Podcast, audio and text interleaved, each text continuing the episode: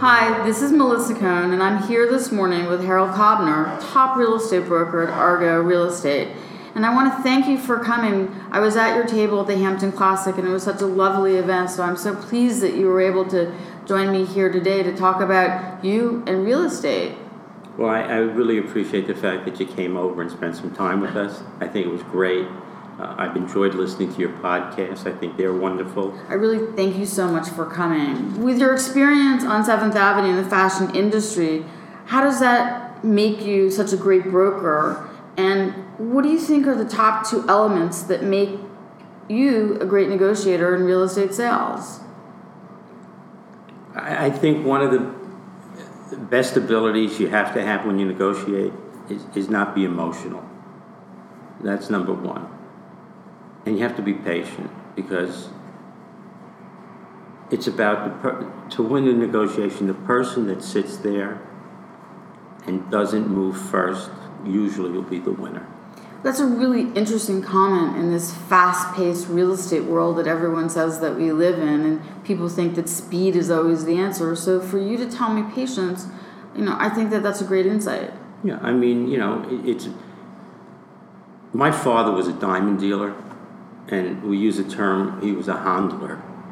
And, and, and I would always go down with him and watch these people negotiate, my father and, and the other person.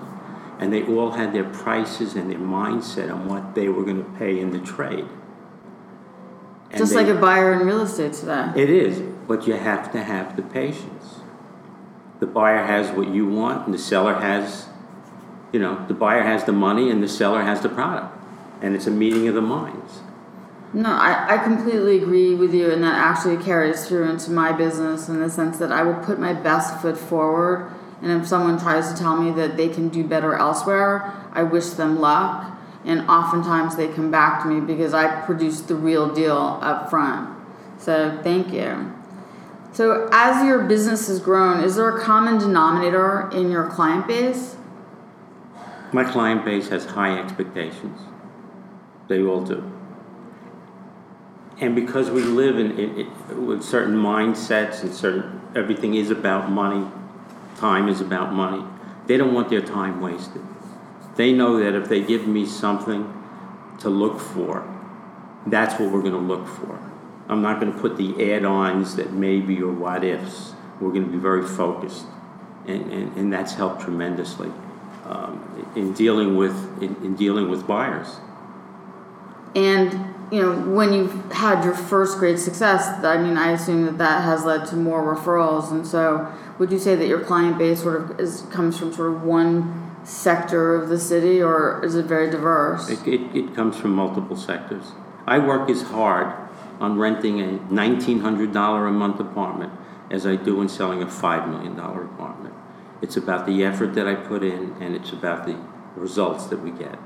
That's what it's about. It's all about building relationships. I totally agree because if, if you do a good job, someone will tell their friend that you've done a great job. If not, not so much. And it's interesting because I, I recently uh, put a deal together for somebody who was working with a friend of his that was a broker, and we had known each other in, in putting a deal together uh, a couple of years ago. And he called me up. He said, Harold, I don't want my friend working with me. I want you to work with me. I want you to find me an apartment. This is the area. And we closed on the apartment last week. So sometimes friends aren't exactly the best person to go to. I agree that friends and family can oftentimes be very dangerous. Um, I love your monthly newsletter. It's filled with fabulous things to do in New York City and very little about selling real estate. How's that working for you? because it's not about me. Everybody, all they do is I, I, I, me, me, me. The newsletter is not about me.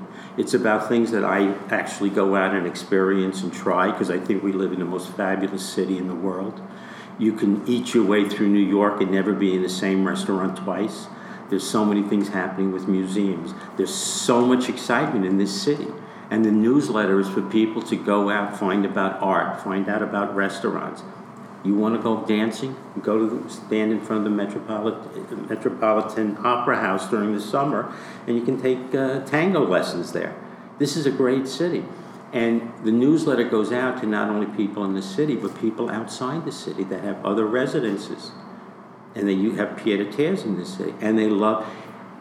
At the Classic, there was a couple that came down from um, uh, Massachusetts. And her first words, Harold, I love getting your newsletter because there's something for me always to do in Manhattan.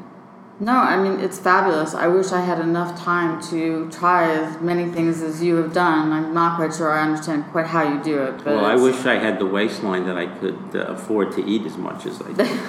I think we all experienced a little bit of that. So, what was your most memorable deal or most memorable moment in real estate? Something funny, maybe? Well, I was approached uh, by a family to sell an apartment uh, that um, the mother was still living in. And both the apartment and, and mom had some issues. Uh, mom was uh, taking some medication, so it was a challenging arrangement. The first time I went into the apartment, uh, I was told the dogs weren't there and the dog bit me. So it was interesting, and uh, I had scheduled an open house, and I had to get there early because you never know the condition of the apartment. Of course. So I walked in, put the kit dishes away, cleaned up the, the living room, got rid of all the wee wee pads and everything like that, and I hear a noise. And I walk into the bedroom, and mom is sitting there in bed eating an Entenmann's pecan pie. The And whole pie. Had the whole Oh pie, and mm. she's eating it, and she looks at me and she says, Harold, they're not going to even notice that I'm here. And I said to her, unless you're serving coffee, they're definitely going to notice you're going that you're here. And we presented the apartment with her in the bed with the pecan pie, and it was quite an interesting afternoon. But I'm sure I'm sure no one forgot about that open house. Um, and with everything that you do and everything that you, you put out in a newsletter about things going on in the city, is there a favorite neighborhood that you like to sell in? No, I love the city. I, I sell apartments in Tribeca. I sell apartments in Chelsea. I sell apartments in the East Village and on the Upper West Side. Every neighborhood has its own persona. Every neighborhood has great opportunities for people. I, I can't tell you that one. I think one neighborhood is better than the next. This city just keeps growing and growing in leaps and bounds, and becomes more and more exciting every day. I agree. It's almost as though there's a new village that's being created on an ongoing basis, and we're just a city, city full of you know thousands of different villages, and it's fascinating to go from one part of the city to the next. You can walk down the same street daily, and it continually changes. I walk all over the city. I, I think it's it, it's it's it's fabulous, and I'm always. It's the kind of city where you're always looking up and seeing what's around. Buildings are disappearing, and new, prettier buildings are coming. So there's just so much that this city offers in different neighborhoods in different parts of the city. And you're so right because I remember you know, when I went to go look at apartments, I'm renting and I did it on my own, no broker. Um, that the building that you used to think in your mind was like the hottest building ever has become like yesteryear's building. And it's fascinating to watch the way these buildings and the people in them sort of evolve. There was a time when people would never think of living downtown in lofts, and now you, you fight over loft space. There was time where people never live on the, over on 10th Avenue, and, and you can't get apartments there. So the mood and the thought processes of people are is constantly expanding. They're open to new ideas, new horizons. Uh, even the outer boroughs are very, very exciting. But I'm a Manhattan person. I love the city, and uh, it, it just continues to astound me. No, it, it is an amazing city. So let's talk a little bit more personally. What was the last movie you saw, or your favorite, most recently read book? Well, I'm not a big movie person per se. I, I, I, I, I like museums. I, I, uh, I like going to Broadway shows. I have a new addition in my life, uh, Max. And Max is taking up a lot of time because we're constantly training him. He's my new German Shepherd dog. And uh, so I spend a lot of time with him. Um, books, I read a book that uh, it's a fiction. Uh, Once we were brothers, and, and now I'm going to uh, pick up the new book that another book from the author uh, called Saving Sarah. Uh, it, it's a book about two brothers that grew up uh, in the Holocaust. They were close, like brothers, and how they separated and, and what brought them back together. And there are moments that I cry in the book. It, it does it does bring up a lot of emotion. It's uh-huh. amazing that, that you mentioned that book. I haven't read it, but my very close friend did, and we spent a long time discussing it because it really reminds you and harkens you back to like what happened in the world, but how like you know human nature can overcome in so many ways. Absolutely, absolutely, and and, and I you know it's funny because it after reading that I am so blessed to have a great relationship with my real brother, you know, and my family. So it's exciting when I, you know, it, it's disheartening to, when you hear or read stories like that. Understood. So, what's your favorite go-to restaurant in the city? That's like asking me what's my favorite neighborhood. There aren't any. Last week I ate up on the Upper East Side. I ate at a place called Elio's. Elio's has been around for decades.